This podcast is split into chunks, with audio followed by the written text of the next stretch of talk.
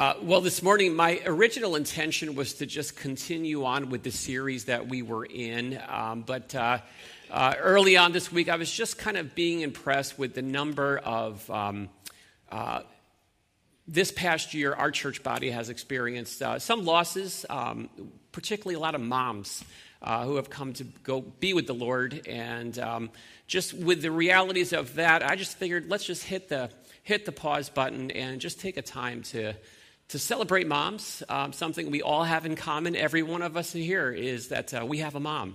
Um, and uh, there's a legacy um, that gets built up, and so much of it has to do with, uh, with mom. Uh, mother figures. Uh, and, and so, Mother's Day um, is one of those days that's probably one of the more difficult uh, holidays to shop for. You may have found that out. Um, uh, maybe you found it a challenge to, to shop for mom um, this Mother's Day. Uh, we can't always be sure what the, what the right gift is for mom, but oftentimes uh, we've learned the hard way what it's not.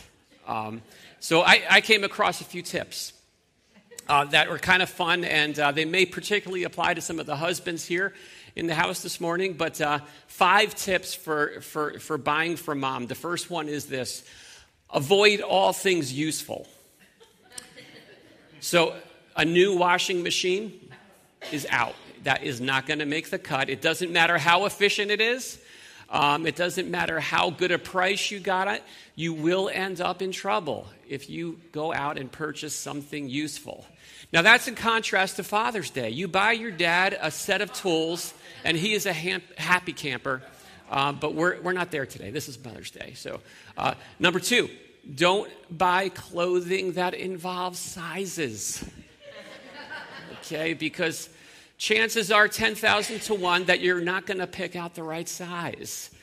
And she will be offended the other 9,999 times, and you're going to hear things like, Do I look like a size 16?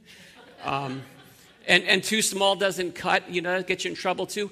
What, what, you know, I haven't, I haven't worn size 8 in 20 years. Um, whatever it is. Number three, uh, don't buy anything remotely related to weight loss or self improvement. so, that six month membership to the gym, no, it will get you in trouble. What are you trying to say about my figure, right? Uh, number four, don't buy jewelry because the jewelry she wants you can't afford, and the jewelry you can afford she doesn't want. Okay, and finally, um, don't spend too much. How do you think we're going to afford that? Um, but don't spend too little because she won't say anything, but she'll think, is, is that all I'm worth? So, uh, just a little bit of fun. Um, we may struggle uh, to know how to express our appreciation for the moms in our lives, but there is no doubt that they are appreciated we do appreciate them. The impact a mother makes, it's almost impossible to, to articulate. Um, Albert Einstein once wrote about uh, his mom and the impact uh, that she made in his life. He said this I, I did not have my mother long, but she cast over me an influence which has lasted all my life. The good effects of her early training I can never lose. If, I had, if it had not been for her appreciation and her faith in me at a critical time in my experience, I should never likely have become an inventor. I was always a careless boy, and with a mother of a different mental caliber, I should have turned out badly. But her firmness, her sweetness, her goodness were potent powers to keep me in the right path. To sum it up, my mother was the making of me. And I, I, I love that last line. My mother was the making of me. I feel like that just encapsulates what moms do. Moms make lives. They just play this huge role in the people that, uh, that we become and turn into. And so this morning, what I want to do is just look at one example in Scripture of one mom's influence and see how God worked through her life in significant and meaningful ways. Uh, her name was Eunice, uh, not, a, not a name we hear too often these days, uh, but she was a guy named Timothy's mother. And um, Paul, the Apostle Paul, highlights the impact that she made in Timothy's life when he wrote uh, when, when he wrote a letter to him. So if you have a Bible, you can open it up to 2 Timothy chapter 1. It'll also be right here behind me. And uh, we're going to start in verse 3.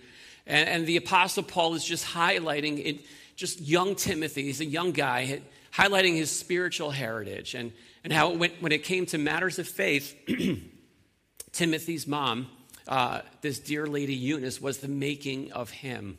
And so, as we walk through this passage and hear this story, we're, we're going to stop and just unpack. Here's some of the things that she poured into his life. Here's what we can all learn uh, from one mom's example on how to live out faith and to live a faith that can be passed on from generation one to another. So it says this I thank God, whom I serve as my ancestors did with a clear conscience as I remember you constantly in my prayers, night and day. As I remember your tears, I long to see you that I may be filled with joy. I am reminded of your sincere faith, a faith that dwelt first in your grandmother Lois and your mother Eunice, and now I am sure dwells in you as well. For this reason, I remind you to fan into flame the gift of God which is in you through the laying on of my hands. For God gave us a spirit not of fear, but of power and love and self control. So, the first point I want to make is to. Um, is, to, is, is the point that we live in the real, um, not the ideal. And I'm going to see how this applies to uh, Timothy and, and his family situation. But in each of our lives, uh, there's a gap. There's a gap that exists between the reality, the way it is in our lives, and the ideal, the way that we wish and would like it to be. Um, these, these realities that make doing what needs to get done somewhat of a challenge in one way or another. So, um, this story about Timothy actually starts out in the book of Acts. And it describes how Paul and Timothy first met. It says in Acts chapter 16, verse 1, that, that Paul came to Derbe and then to Lystra, where a disciple named Timothy lived. And here's what it says whose mother was a Jewish and a believer, but whose father was a Greek. So, what we learned about Timothy is that he grew up in a, in, in, a spiritually splintered household. So, so, mom was a devout Jewish woman who came to trust in Christ, Jesus, as her Messiah. But dad uh, wasn't on the same page. He was this pagan Greek guy who didn't seem to take any interest in the things of God. And so, there were some challenges to expressing faith in that household. There were some challenges that she had to work through. And, and so, we'll, we'll just hit the pause button and say for, for just a minute what, what God's best is for our lives is if you're a believer, is to marry a believer. Um, that's, that's God's clear call. call. Um, we, we, we're told in 2 Corinthians 6.14 to not be yoked together with unbelievers. And the idea is that if, if you don't have Jesus in common, there's, there's going to come this time where you're going to find yourself working through some very different challenges in very different ways that can cause a lot of challenges. Uh, we've already looked at this issue just a couple of weeks back in 1 Corinthians. Uh, when, when you and your spouse are on different pages spiritually, it impacts life and faith in all kinds of ways. So, so that is God's best. Uh, that's the target we strive to hit. But be that as it may, for many people, for many different reasons, that's not reality. That's the ideal, it's not the real. And if that's the case, it may be a challenge to, to raise children in the things of God. But we learned from this mom's example is to not let that become an excuse, to get, fo- to get busy working in the real. Um, in the midst of this household, Eunice, um, Timothy's mom, along with grandmother Lois, uh, passed on a living faith to her son Timothy. And so maybe we'll just stop and say, uh, we want to not only applaud mothers, but also grandmothers. Uh, this Mother's Day as well, right? Uh, there is no blessing like a godly grandma. Uh, there's this incredible ministry platform that grandparents have, uh, the privilege of exercising in their families, and we thank God for you. Um, but be that as it may, no matter what the situation is in your life, um, I know that in all of our lives, there are particular circumstances. They're going to look different for each of us. That make it a challenge to live faith out, to pass faith on. Uh, maybe you're a single mom. Maybe your spouse has to, has to work and is away from the home more than usual. Uh, maybe your living situation isn't ideal. Maybe there's been some, some moral collapses around you that have made things really tough. Uh, I, I will tell you this every parent in every household, there are some kind of extenuating circumstances that are going to tempt us all to play this if only card. I don't know if you ever play the if only card. Uh, if only this was different, then I could really do that right? If only this situation was different, then I could really invest spiritually in things. If only, if only things were ideal, then I could do what I know I'm supposed to do. When we play the if only card, what we're asking for is that our lives would turn into a fairy tale. Uh, a fairy tale, you know. And I guarantee you, regardless of how things might seem in the outside, none of us are living a fairy tale.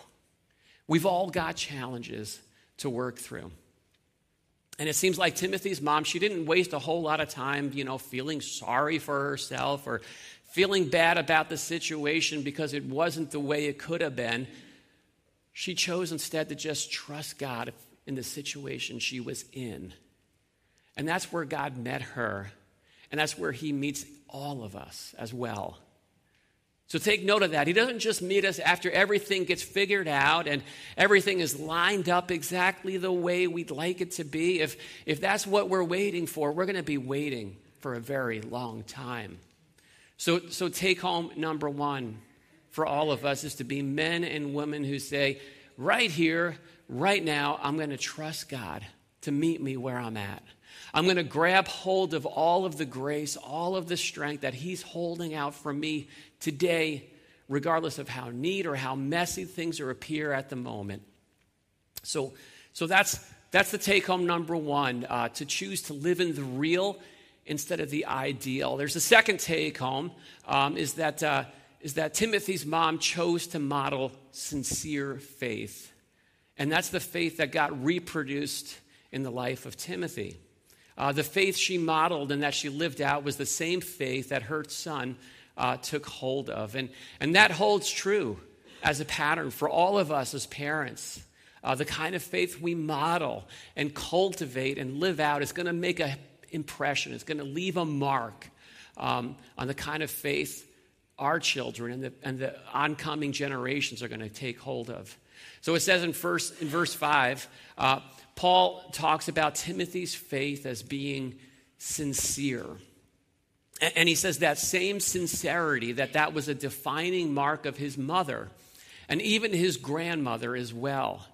Now, that Greek word for sincere, it's, a, it's, a, it's the prefix on, which means without, added to the word hypokritos.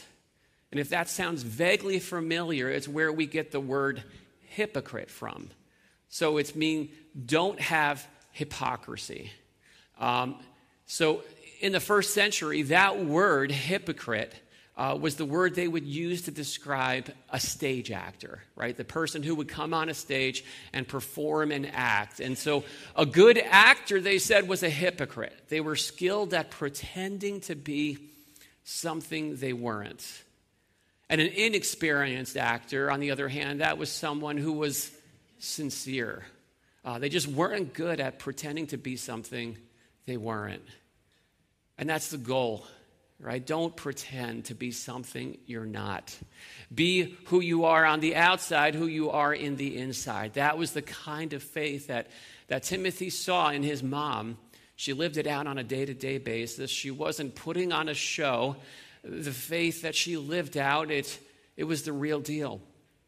And so if we can kind of unpack what does that look like? How do we how do we understand what that is? There's a few things that sincere faith is on the one hand and that it's not on the other hand. So to clarify, the first point is that sincere faith, it's not perfect, but it is honest. right? So that's clarification number one. It's, it's not about never falling short. It's not about never messing up. If that were the litmus test, if that were the requirement, then none of us would qualify.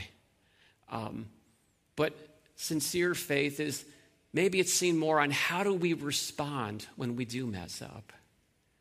Right? Do we make excuses or do we own our failures? Do we take it out on everyone else or do we take it to God and ask Him to show us what He wants us to see? You see, seeing that honesty and watching God mature us as works in progress, as we all are, that's a, that's a gift that we give to those around us. Uh, second thing is sincere faith. It's not isolated, it is integrated. So the idea is that it's not just compartmentalized to this one area of life that, you know, let me take out my faith. It's Sunday morning.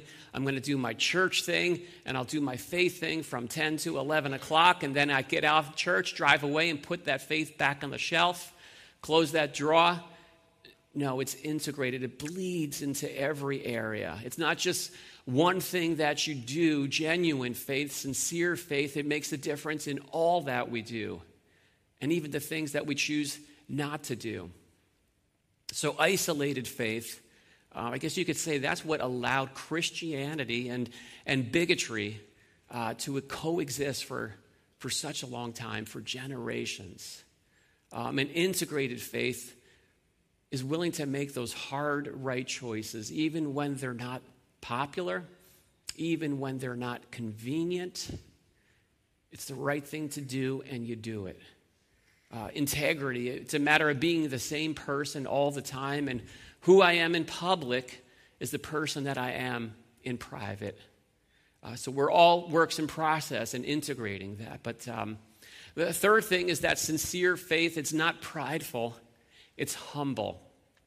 So there's this humility that comes with, with sincere faith. And, and, and there's a pride that sets in when it's not the real thing. And I guess you could say that's why Jesus over and over again would just rail against the Pharisees. He had such a problem with them because they were so sure and so smug. They had it all figured out. And they had contempt on everyone else who didn't see things as they saw them. They were inferior to them. So, true humility, it's not about being uncertain. It's about, not about not having convictions. There is conviction, there's passion, uh, but at the same time, there's this there's this recognition that, you know what, I'm still a work in progress. I haven't arrived. I'm still learning things. I'm, I'm making space in my life to grow and to learn. I don't have it all figured out. Uh, so if you want to make a difference in the world or in your home, right, just cultivate genuine, sincere faith. Uh, we all know there's no shortage of spiritual actors uh, phonies who are putting on a show. And, and we don't need to add to that. Um, and so we have the opportunity to do it for ourselves, to do it for those that we love, because our expression is always going to leave an impression. Our expressions of faith are leaving an impression on the ones who are watching us. And this is a reminder, right, that our lives speak. It's not just the words that we say, it's the life that we live. Faith is as much caught as it is taught. So, so what we do matters just as much, maybe more, than, than what we say. And nothing speaks so loud and clear as a mother or a father who are simply surrendered to the Holy Spirit. Making space to let Him do His good work and work that out in our lives so those around us uh, can see life change taking shape in us. Imperfect vessels who are growing. So, so this mom, uh, she made an impact in the real instead of the ideal. She made an impact by cultivating sincere faith. And, and finally, she did it by passing on what was of ultimate importance uh, to her son. So the passage it talks about this sincere faith also being a residing faith. And, and so Paul charts the progression here that this faith, it says, first it lived in your grandmother Lois, and then it said it lived in your mother Eunice, and then Paul says, I'm convinced that it went on to live in Timothy and you as well. And that word lived uh, it literally means to dwell or to take up residence. So, so living faith had found its way into Timothy's heart. The Holy Spirit had found in him a place to call home. Uh, you know, for us, it's been quite a while since we've done any house hunting. Uh, we've been living here in Carmel in our current home for over 20 years now, and I do remember, though, when we were house shopping and how exhausting that process was. I don't want to go through that again uh, for a while. It's a challenge to find the right place to call home. And I'm pretty sure, if I remember correctly, that I drew.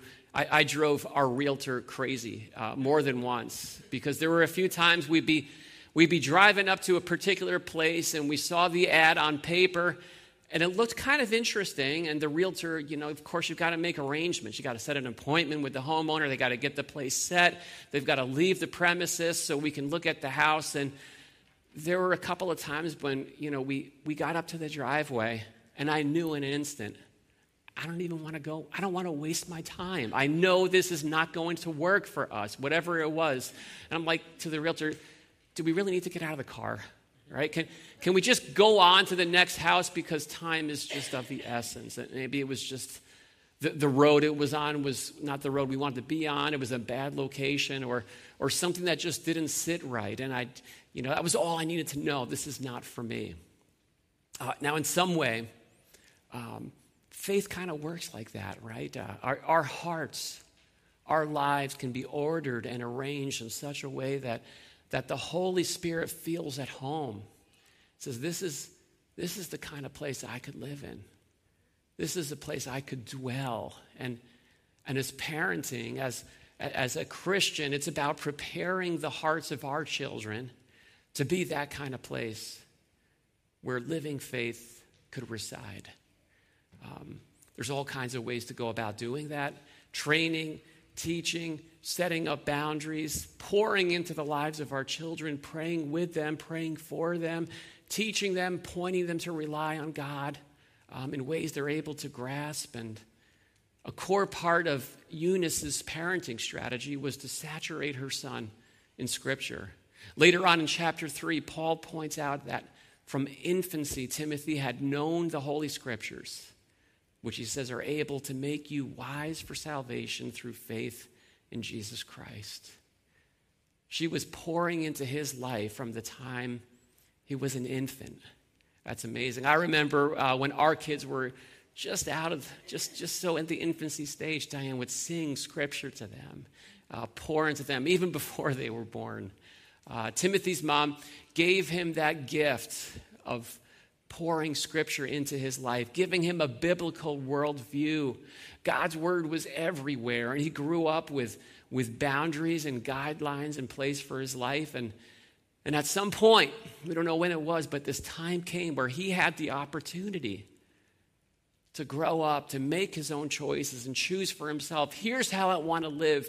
Here's the convictions I want to hold by. Here's, here's what I believe in.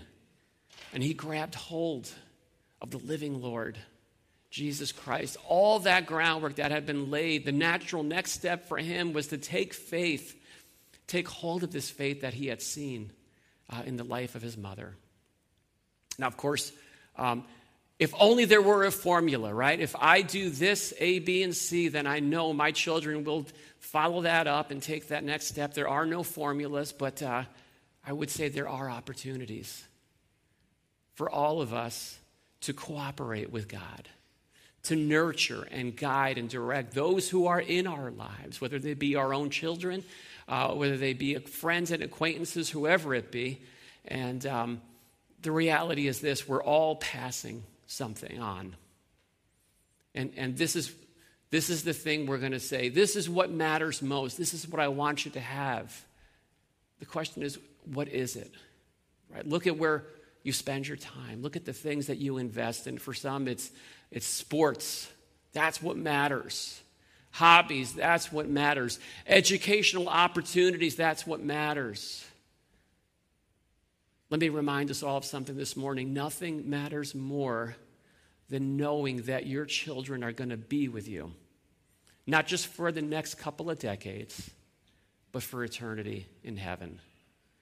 And so, if your definition of success doesn't revolve around your spirituals, your, your children's spiritual destination, their, their, their spiritual life, then let's, let's make it straight. Something needs to shift in that definition. That is the greatest gift, that hope of eternity, that legacy of faith, that's what matters more than anything else. So, to all the moms out there, this Mother's Day, we say thank you.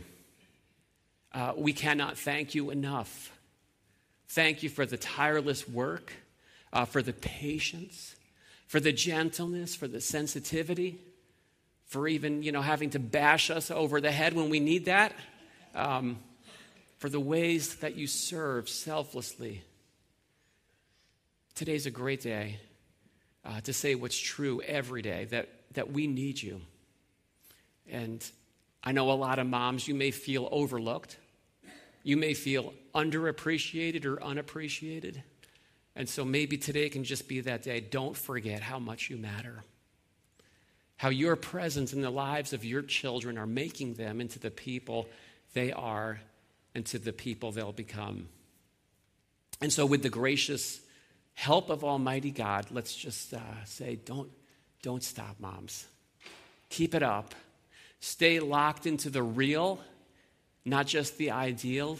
Nurture and cultivate that sincere faith and, and pass it on so this next generation we can respond in faith to the grace that's shown through Jesus Christ. So much of that happens through the vessel of just a mom who surrendered. Our moms are the making of us. Let's pray.